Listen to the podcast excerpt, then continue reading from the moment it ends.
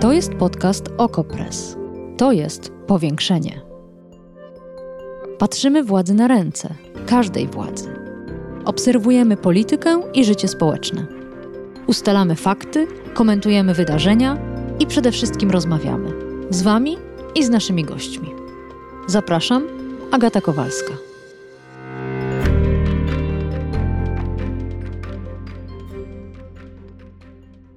Od 1 stycznia na polskich drogach obowiązują wyższe mandaty. To efekt decyzji rządu Prawa i Sprawiedliwości, który postanowił na poważnie zająć się bezpieczeństwem ruchu drogowego i między innymi po 26 latach urealnił taryfikator. Wyższe mandaty to drugi krok rządu Morawieckiego.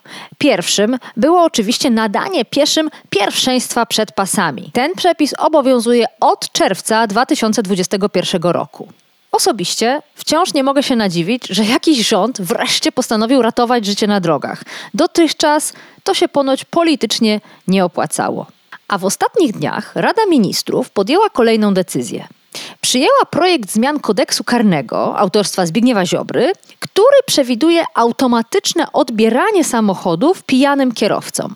Pytanie brzmi, czy wyższe mandaty ochrona pieszych wpłynęły na liczbę zabitych na drogach. Innymi słowy, czy zmusiły kierowców do prawidłowej jazdy, zaczęły ratować życie, a jednocześnie, czy ta najnowsza inicjatywa rządu to na pewno logiczna kontynuacja dotychczasowych zmian, a może niestety jest to tylko populistyczne zagranie ministra sprawiedliwości.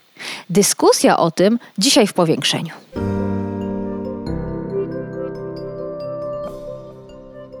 A dyskutować będą Łukasz Zboralski, redaktor naczelny portalu BRD24.pl. Dzień dobry, panie redaktorze. Dzień dobry. I dr Wojciech Górowski, karnista z Uniwersytetu Jagiellońskiego. Dzień dobry. Dzień dobry pani, dzień dobry państwu. To zacznijmy od tych poprzednich decyzji rządu premiera Morawieckiego, czyli wyższych mandatów, pierwszeństwa pieszych przed pasami i ich skuteczności. Czy mniej ludzi umiera na drogach? I czy wolno nam już teraz wyciągać wnioski? Czy nie jest za wcześnie na oceny? Panie redaktorze przy takich poważnych zmianach społeczeństwo oczekuje szybkich informacji zwrotnych, że, że coś się, się sprawdziło albo się nie sprawdziło.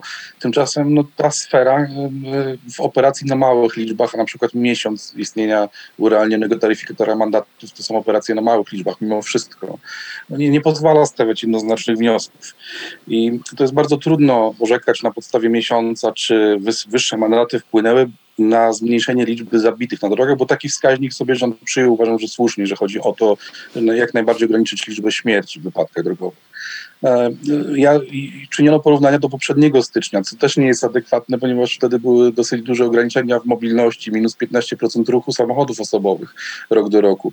No więc nawet porów- próbowałem porównywać to z jakąś średnią z lat 2015-19. No, wynika z tego, że rzeczywiście być może jest jakiś 20% spadek za, zabitych, ale moim zdaniem jest to dużo za wcześnie na wnioski. To w przeciągu jakiegoś roku będzie można rozpatrywać, a, a analizować. I uważam też, że nawet jeszcze za wcześnie przyglądaliśmy się, chociaż też to czyniłem, temu jak zadziałało nowe prawo w sprawie pieszych, z tym, że tam się nałożyło dosyć e, dużo więcej problemów, bo nie było takiej jasnej kampanii pierowskiej policji, nie było dobrego wytłumaczenia e, społeczeństwu, co się dokładnie zmieniło w zapisach.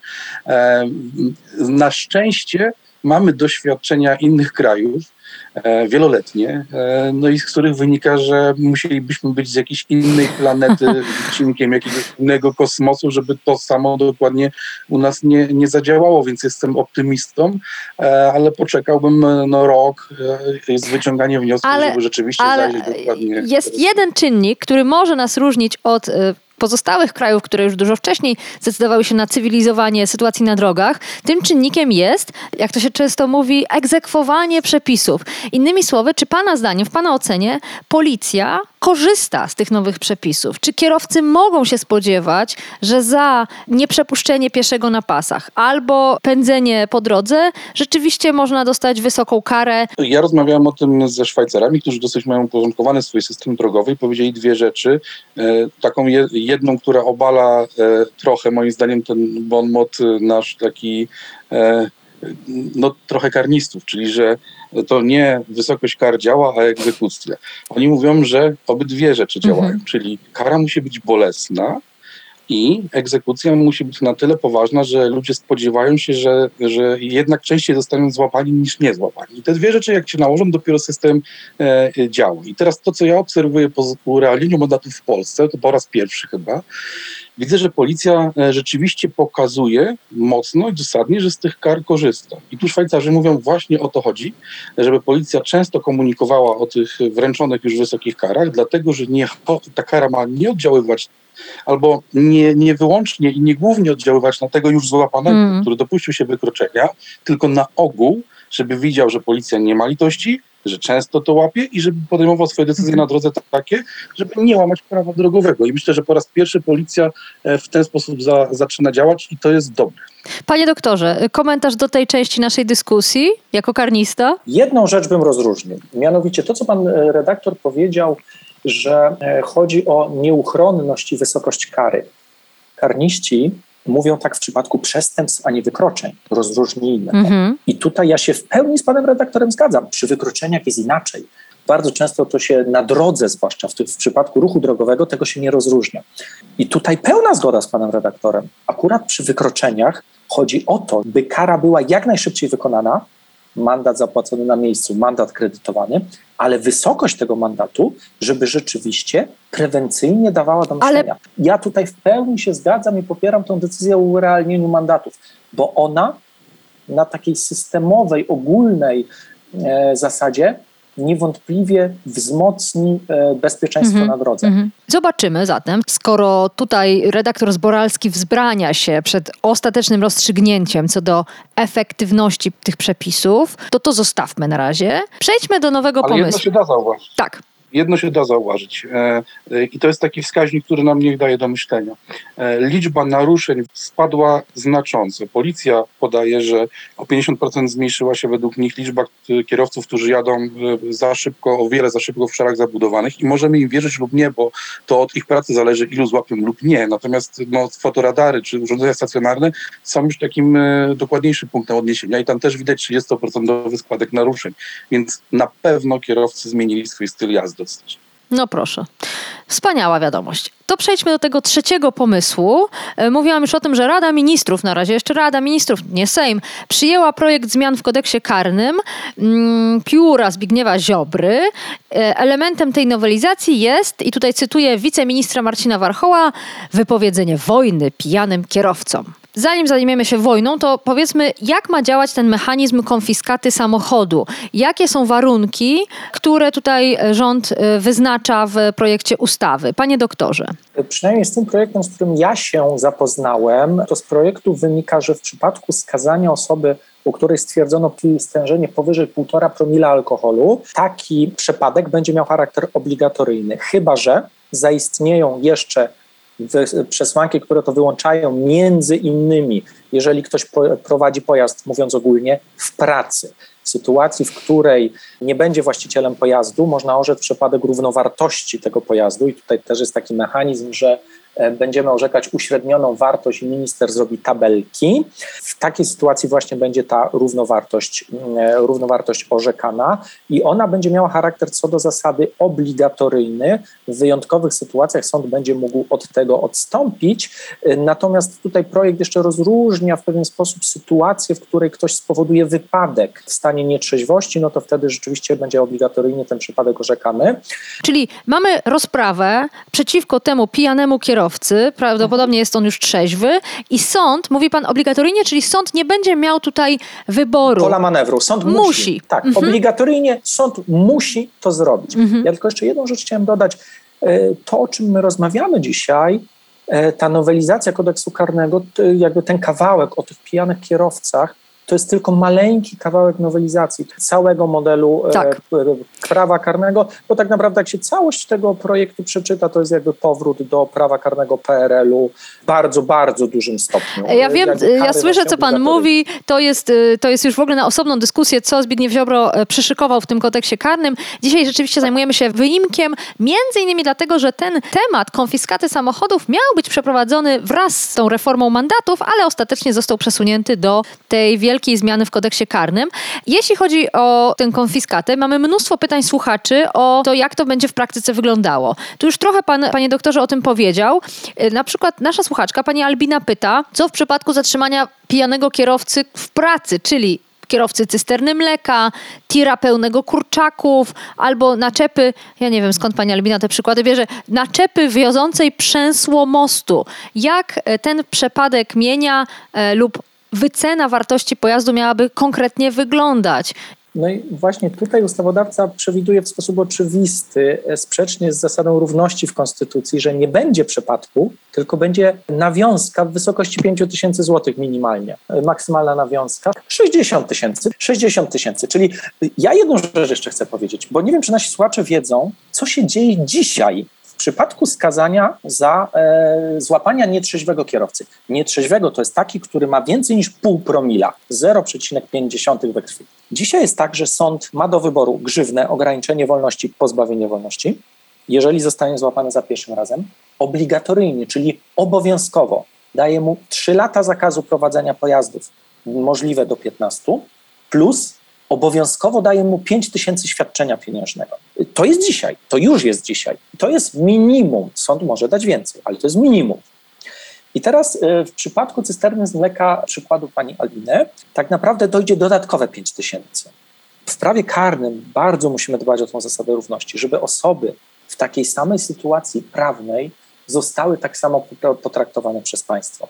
A ten przepis, który mówi o tym, że jeżeli będziesz w samochodzie w trakcie pracy, to wtedy nie orzeka się przypadku ani równowartości przypadku. To jest projektowany w tym momencie artykuł 44b, paragraf 4. W takim wypadku orzeka nawiązkę w wysokości co najmniej 5 tysięcy. To nie wpływa w żaden sposób na bezpieczeństwo, bo ja myślę, że się zgadzamy wszyscy tutaj, że celem jest poprawienie bezpieczeństwa na drodze i celem, zgadzam się z panem redaktorem Zboralskim, jest zmniejszenie śmierci na drodze. Co do tego jest jakby tutaj myślę, że się zgadzamy. Natomiast tutaj zupełnie nie ma jakby znaku równości, bo w pytaniu pani Albiny jest jeszcze, kto to będzie badał. No wtedy nikt nie będzie tego badał, tylko sąd zamiast 5 tysięcy zasądzi 10 tysięcy. Tyle. E, redaktor Zboralski, e, co pan na to, czemu ma właściwie służyć ta konfiskata? Powiedzmy to wyraźnie. Z jakiego powodu, od kilka osób o to pytało, nie wystarczy grzywna, kara więzienia, odebranie prawa jazdy. Skąd ten pomysł odbierania samego pojazdu? Bo my, i to na całym świecie chyba, szukamy sposobu na to, jak wykluczyć z dróg tych, którzy no, powodują duże ryzyko. To są osoby, które jadą w stanie nietrzeźwości, mają zaburzone jednak e, koncentrację i tak dalej. To jest naukowo udowodnione od 0,4 promila w górę. Rośnie ryzyko spowodowania wypadku przez takie osoby i nie chcemy, żeby oni tam byli. A z nimi jest poważny problem, dlatego że bardzo często to są osoby zaburzone, e, które nie boją się mm, kary więzienia, nie boją się dożywotniej utraty uprawnień, już po odebraniu uprawnień, to siedmiokrotnym, dalej pojawiają się na drogach. Mówi pan, przepraszam, że przerwę, zaburzone w tym sensie, że są to osoby chore ze względu na swój alkoholizm. Mhm, mhm. Bardzo często tak. No i kiedyś jak sprawdzałem, 80, 8, ponad 80% ludzi skazywanych za przestępstwo na drodze w Polsce to są alkoholowi recydywiści. Stąd widać, jaki to jest problem, że oni ostatecznie i tak najczęściej to oni trafiają do więzień w sumie na koniec. I teraz e, oczywiście to podejście do, do, do sprawy tego alkoholu na drogach, czy w ogóle społeczeństwa powinno być jakieś komplementarne. To nie wystarczy tylko surowa sankcja, ale też oczywiście edukacja, dostępność alkoholu, kultura spożywania Na stacjach alkoholu. benzynowych bardzo, na przykład. No na przykład. No to bardzo wiele możemy zrobić, ale Tak. skupiając się na, na tym, uważam, że ja, ja mam taki pogląd, że kon, to konfiskata pojazdu e, w moim mniemaniu nie ma być dotkliwą karą, jaką, jaką takie społeczeństwo populistycznie chciałoby narzucić, bo, społecznie zawsze chcemy jakoś tam surowiej karać, jak to jest głośno medialnie i tak dalej. Natomiast jest to moim zdaniem jeden z, jedno z niewielu narzędzi, które, mo, które może pozwolić na to, żeby osoby e, jeżdżące mimo wyroków, mimo zakazów, e, dalej jeździły po drogach. I e, tutaj jest rzeczywiście różnica w naszym podejściu między kilkunastoma krajami Unii Europejskiej, wyłączając Danię, która e, no, ma takie podejście, jak teraz Polska próbuje mieć, czyli po prostu odbiera samochody, ale tam zauważę nie tylko w przypadku pijanych kierowców, ale też tych, którzy jeżdżą za szybko. A no właśnie, o to też było jedno to z też pytań. To bardzo podejście, To też ciekawe. jest bardziej spójne podejście, e, moim zdaniem, jeśli już. No i e, e, my, moim zdaniem to, to, to może wpływać na to, że recydywiści rzadziej pojawiają się na drogach alkoholowi. Takie są jedyne, jakie do tej pory znalazłem wnioski z jakichś amerykańskich e, e, studiów, bo w niektórych stanach też tak można było konfiskować pojazdy. Przy czym, tak jak mówię, no w Europie głównie zostawia się to decyzji z sądu. E, nie jest to obligatoryjne, jeśli weźmie pod uwagę kilkanaście tych krajów. I nie wiem, z jaką częstotliwością sądy to tam orzekają, raczej rzadko. Panie doktorze, do, do, do, no wiedziałam, że pan będzie chciał się odnieść, ale to od razu ja też trochę troszeczkę utrudnię. Polska rzeczywistość jest taka, że w polskich sądach panuje samochodoza. Samochodoza w sądach polega na tym, że dużo pobłażliwiej traktowani są kierujący pojazdami od wszystkich innych uczestników ruchu. Pisał o tym m.in. obecny tutaj w rozmowie redaktor Zboralski. Być może Zbigniew Ziobro, świadom tego, wpisał ten oblik do kodeksu karnego, żeby skończyła się, skończyło się pobłażanie. Co pan na to? Jedną rzecz, y, już odpowiadam na pytania. Nie, nie jestem politykiem, więc ja bardzo lubię odpowiadać po prostu na pytania, ale ja dodam jeszcze jedną rzecz do tej spójności systemu, o której pan redaktor i pani y, y, powiedziała. Proszę zauważyć, że projekt na przykład nic nie mówi o ludziach, o konfiskacie, którzy jadą po użyciu narkotyków.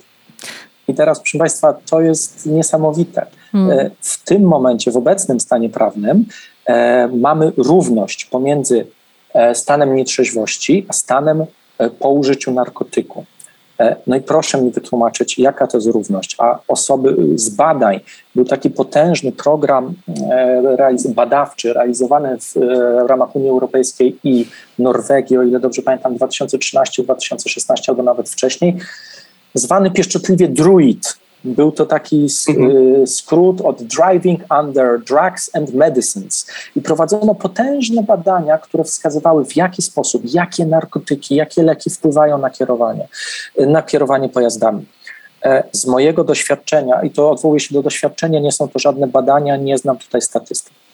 Wynika, że to też jest potężny problem na polskich drogach. Kto wie, czy nie większy. I to też jest przeciekawe, o czym pan redaktor Zwolacki mówił, bo ja się też zgadzam kwestia edukacji społecznej, bo to, czy ktoś jedzie nietrzeźwy, czy po amfetaminie, po kokainie, po jakichkolwiek innych dopalaczach, to jest niesamowite. Jak panowie myślą, problem. przeoczyli, zapomnieli, czy po prostu nie da się tego tak prosto wpisać, jak te półtora promila? Do tego no zmierzam. Nie da się tego wprost hmm. wpisać. E, z, z, wyników badań Druid, z, z, tego, z tego programu badawczego wynika, że nie ma prostych przełożeń stężeń narkotyku we krwi na, na ograniczenia psychomotoryczne.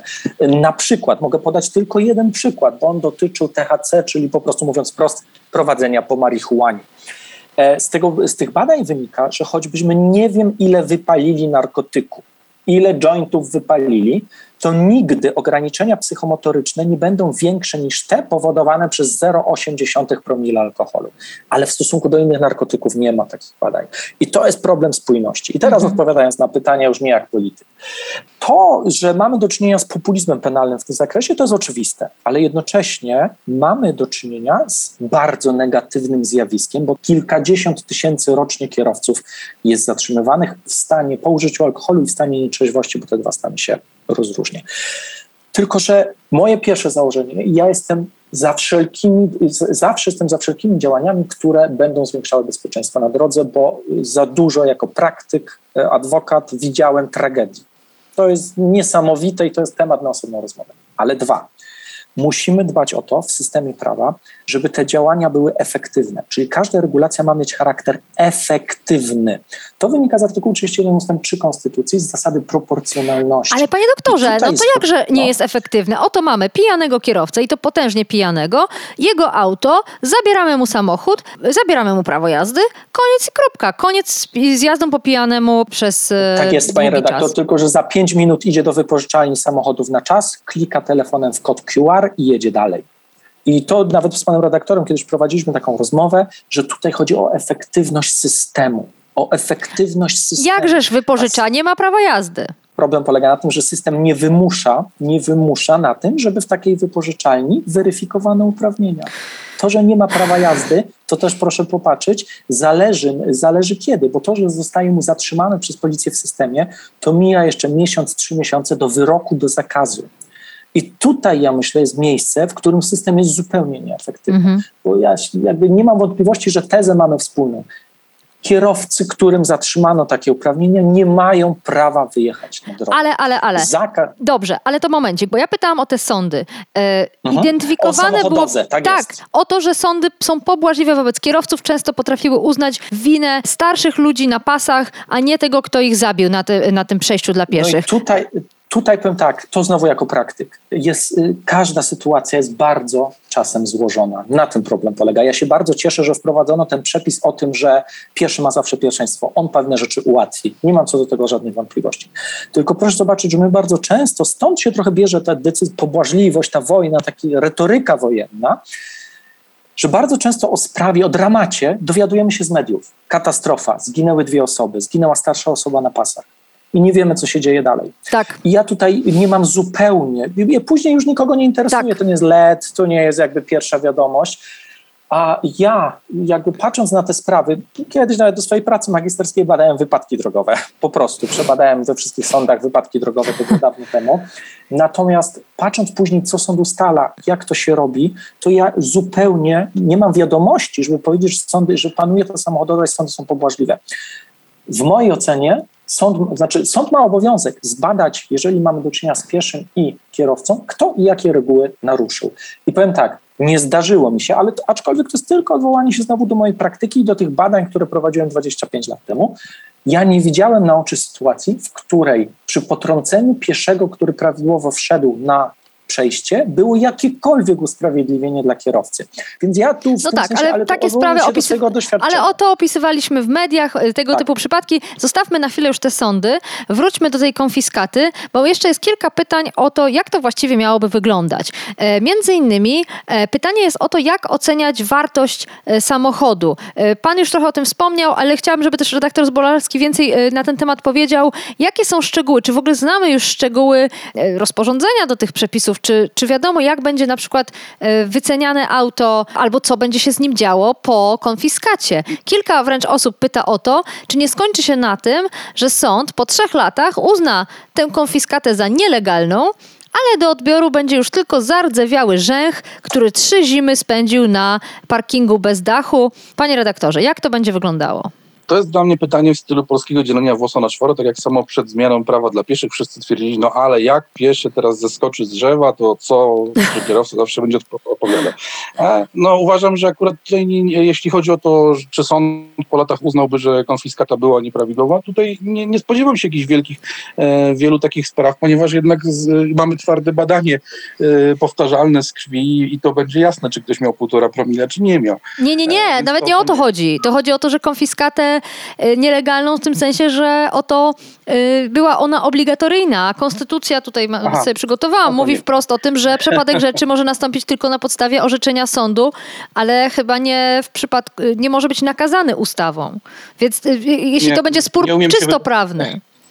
Nie umiem się wypowiedzieć na ten temat, ponieważ nie, nie jestem prawnikiem, ale Ale co z tymi E, autami? Mogę powiedzieć, o, mogę powiedzieć jak ma, w- no, w Danii sobie radzą, więc y, chyba to się da. Natomiast redaktorze, przepraszam, ale Dania to jest cywilizowany kraj, jakkolwiek to nie zabrzmi. no, okej. E, Natomiast jeśli chodzi o wartość samochodu, to oczywiście nie mamy jeszcze rozporządzeń do ustawy, no bo zawsze najpierw trzeba napisać ustawę, a potem minister ma jakiś tam czas, żeby dać rozporządzenie. Dopiero dowiemy się, jak to będzie wyceniane, jaki będzie tok postępowania. Rozumiem, że to będzie jakaś licytacja na rzecz Skarbu Państwa. E, Jeśli chodzi o wycenę, ja bym bardzo chciał, tylko w Polsce się zawsze nie da. Bardzo prosto przyjąć, e, bez, bez komplikowania sobie nam wszystkim życia, jeśli już takie przepisy przyjmujemy. Każdy urząd skarbowy bez problemu wycenia dzisiaj auto każdego, kto je kupuje i na tej podstawie on płaci podatek. Więc e, jeśli mamy takie tabele dotyczące używanych aut każdego modelu i każdego rocznika, to z tej samej bazy danych powinien korzystać sąd w przypadku wyceny samochodu który, używanego, który został. A pani Barbara ma propozycję, żeby stosować wartość dla danego rocznika danej marki z tabel ubezpieczycieli. Dobry pomysł? No, no można i tak. No. Są, w każdym razie na pewno są instrumenty, który, na które my wszyscy społecznie musimy się zgadzać. Czyli skarbówka albo ubezpieczyciel, no dlaczego miałoby się w jednej sytuacji okazywać prawidłowe te wyceny, a w innej nie? To też by stawiało pod znakiem zapytania, e, czy my wszyscy uczestniczymy w, w jakiejś rzeczywistości, która, która jest sprawiedliwa, czy nie? No a, a właśnie, jeszcze jedno pytanie tutaj i pan Artur, i pan Zbigniew, i pan Leon pisali o tym. Jeden traci auto za 100 tysięcy, a drugi za 4 tysiące. To niesprawiedliwe, to absurd. Jak pan się do tego, panie redaktorze, odniesie? Ja tu nie mam z tym problemu, że, że ktoś bogatszy straci bogatsze auto. Podatek procentowy, 19 na przykład procent liniowego podatku, też polega na tym, że jak ktoś zarabia dużo, to płaci więcej, a jak ktoś mniej, to płaci mniej. No, nie widzę tutaj żadnych kontrowersji, że ktoś straciłby auto za 100 tysięcy, bo tak miał, a ktoś za, za Ale mandaty na, na nie są tak stać, wyliczane. Jak, jak, no nie są, ale to jest też takie pols, polskie, też takie, mamy takie, taką polskie dążenie w przypadku mandatów do tego, żeby to było procentowo od zarobków, to też nie będzie nigdy sprawiedliwe sprawiedliwe. Wystarczy przyjrzeć się temu, jak niewiele e, wychodzą na plus różnego rodzaju wielkie firmy albo ich właściciele i okaże się, że oni by płacili mniejsze mandaty niż zwykły człowiek na etacie. No niestety tak jest. Natomiast ja patrzę na ten problem od innej strony. Ja nie patrzę na konfiskatę samochodu jako po prostu kolejną dolegliwą karę dla kogoś, kto jeździ po pijanemu, więc nie obchodzi mnie, czy ten samochód kosztował 3000 czy 300 tysięcy. Ja patrzę na to jako na pomysł taki, żeby zabrać komuś e, możliwość w ogóle, w ograniczonym stopniu to będzie działało, jasne, ale jak, jakoś tam będzie działało, żeby on ponownie wsiadł do samochodu, bo już go nie będzie miał. Mhm. I dlatego nie jest dla mnie istotne, że jednemu zabiorą samochód warty 5 tysięcy złotych, a drugiemu 50 tysięcy złotych. E, jeszcze na koniec pytanie do pana doktora. Ja tutaj się powołuję na konstytucję konstytucję na to, że ona zabrania konfiskaty mienia przez państwo bez wyroku sądu. W tym przypadku będzie wyrok sądu, tylko sąd będzie miał częściowo związane ręce. Czy aby na pewno te, to wyciąganie przeze mnie konstytucji, dosłownie trzymam ją w ręku, jest prawidłowe, bo może państwo może pisać do, do ustawy, do kodeksu karnego tego typu ostrą sankcję w moim ocenie jest jak najbardziej prawidłowe. Wielokrotnie Trybunał Konstytucyjny, gdy istniał, wypowiadał się nawet właśnie w takim problemie. Przypominam, że pan minister Ziobro kiedyś już wprowadził sankcję oznaczoną. Wprowadził za szczególne rodzaje zabójstwa karę 25 lat lub dożywotniego pozbawienia wolności. Wówczas Trybunał Konstytucyjny powiedział, że nie jest to możliwe na gruncie polskiego systemu represyjnego. I z przypadkiem jest tak samo. Każda ingerencja państwa w nasze prawa musi w tym przypadku być decyzją sądu takie ograniczenie sądu to jest tylko i wyłącznie, to sprowadza się do tego, że sąd ma przepisać ustawę do wyroku. To nie jest decyzja trzeciej władzy sądu, który ma być niezawisły, no i niezależny od innych, innych władz. Więc tutaj rzeczywiście no, w tym zakresie jest potężny konstytucyjny problem. Jeszcze tylko jedną rzecz powiem. A propos tej wartości samochodów. Proszę Państwa, dzisiaj znakomitą większość spraw o e, prowadzenie pojazdu w stanie nietrzeźwości, czyli o przestępstwo 178a, paragraf 1 lub 4 kodeksu karnego, załatwia się albo w drodze ugody z prokuratorem, albo na pierwszej rozprawie, bo tam nie ma co robić. A jak będzie ta wartość, to nagle system też po raz kolejny sądowy stanie się niewydolny. Proszę Państwa, przypominam, że to jest kilkadziesiąt tysięcy spraw w sądach w co roku.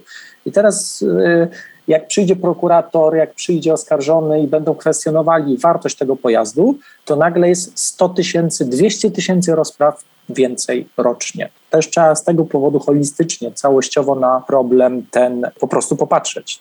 Natomiast co do tej konstytucji, to tutaj rzeczywiście ja, ja nie mam żadnych wątpliwości, że to nie tylko jest zasada równości, to jest właśnie orzekanie kary bezwzględnie oznaczonej, gdzie tutaj jakby nie mamy wątpliwości jako prawnicy, że tak y, nie można. No jest problem z zasadą równości. To, co pani redaktor powiedziała, 5 tysięcy a 300 tysięcy.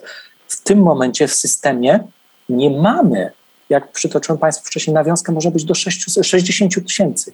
Nie ma takich kar, nie ma takich środków karnych 300 tysięcy, pół miliona. Po prostu nie ma. Za znacznie bardziej poważne przestępstwa, nawet w takim potocznym rozumieniu, kradzieże, rozboje, orzeka się niższe grzywny. I tutaj jest też problem ze spójnością systemu. Mm. I właśnie z zasadą proporcjonalności, po prostu. Czyli te 300 tysięcy za takie przestępstwo jest zupełnie nieproporcjonalne systemowo.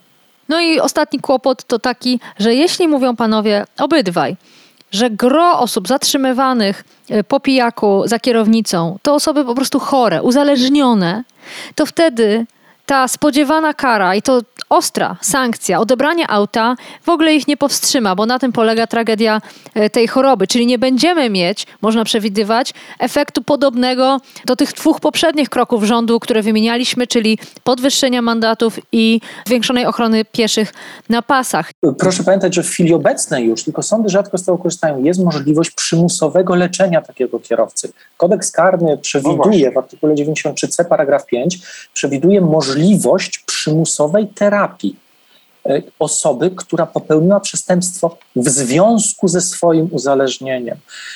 I to jest dla mnie też systemowy problem, patrząc od środka jego jako praktyk, e, że bardzo często nie robi się opinii tutaj w tym zakresie i to też jest problem, Mhm. bo tutaj to leczenie przymusowe mogłoby cokolwiek dać. Nie mówię, że rozwiąże problem, zupełnie nie, zupełnie nie, ale już teraz mamy mechanizm w kodeksie karnym, w mojej ocenie, z którego często możemy korzystać, bo proszę Państwa, jak, to, to taki automat działa. Złapano kogoś, masz tam 0,8 promila. Sprawa jest prosta, leci do sądu. Tu bardzo często nikt nie zadaje sobie pytania, a czemu ty piłeś i jechałeś? A to jest clue, clue problemu, z którym, o którym rozmawiamy dzisiaj. Redaktor Zboralski, jeszcze zdanie w, tym- w tym temacie.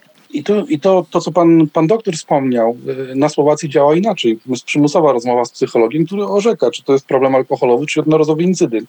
I teraz znowu, to z czym my się teraz, y, o co się spieramy, choć ja uważam, że akurat to w jakim stopniu wskazują na to amerykańskie badania, może pomóc e, zmniejszyć liczbę recydywistów wracających za kółko, mimo wszystko ta konfiskata. E, ale my znowu dochodzimy do tego, że, że sędziowie mają w swoich rękach bardzo wiele rzeczy, mają, nie korzystają z nich, a potem społeczeństwo szuka drogi przez ustawodawców, naciskając na posłów, żeby sędziów do czegoś jeszcze zmusić w tej sprawie. I wymyślamy na przykład e, tego typu projekt. Pytanie pozostaje otwarte, na które ja sobie nie umiem odpowiedzieć. Jak zmusić sędziów? Jak przekonać ich do tego, żeby e, przy każdym e, zatrzymaniu prawa jazdy w stanie nietrzeźwości kierować kogoś na orzeczenie, czy ma problem alkoholowy, czy nie, a jeśli ma, to przymusowo go leczyć. Jak to zrobić? No pewnie byłoby dobrze, gdyby czytali więcej informacji na portalu brd24.pl, a może nawet posłuchali naszej dyskusji, którą teraz kończymy. Bardzo dziękuję naszym gościom, Łukasz Zboralski, redaktor naczelny portalu brd24.pl i dr Wojciech Górowski, karnista z Uniwersytetu Jagiellońskiego. Ogromnie też dziękuję słuchaczom i słuchaczkom, którzy bardzo gęsto i często odzywają się e, w naszych dyskusjach, dzięki czemu mogę Państwa opinie przytaczać. Dziękuję Panom. Powiększenie. Podcast Okopres. Prowadzenie Agata Kowalska. Podcast znajdziesz na stronie Okopres i w Twojej ulubionej aplikacji do podcastów. Redakcja Okopres działa od 2016 roku. Jesteśmy obywatelskim narzędziem kontroli władzy, obecnej i każdej następnej. Okopres utrzymuje się z Waszych darowizn. Wesprzyj nas, byśmy mogli działać dalej.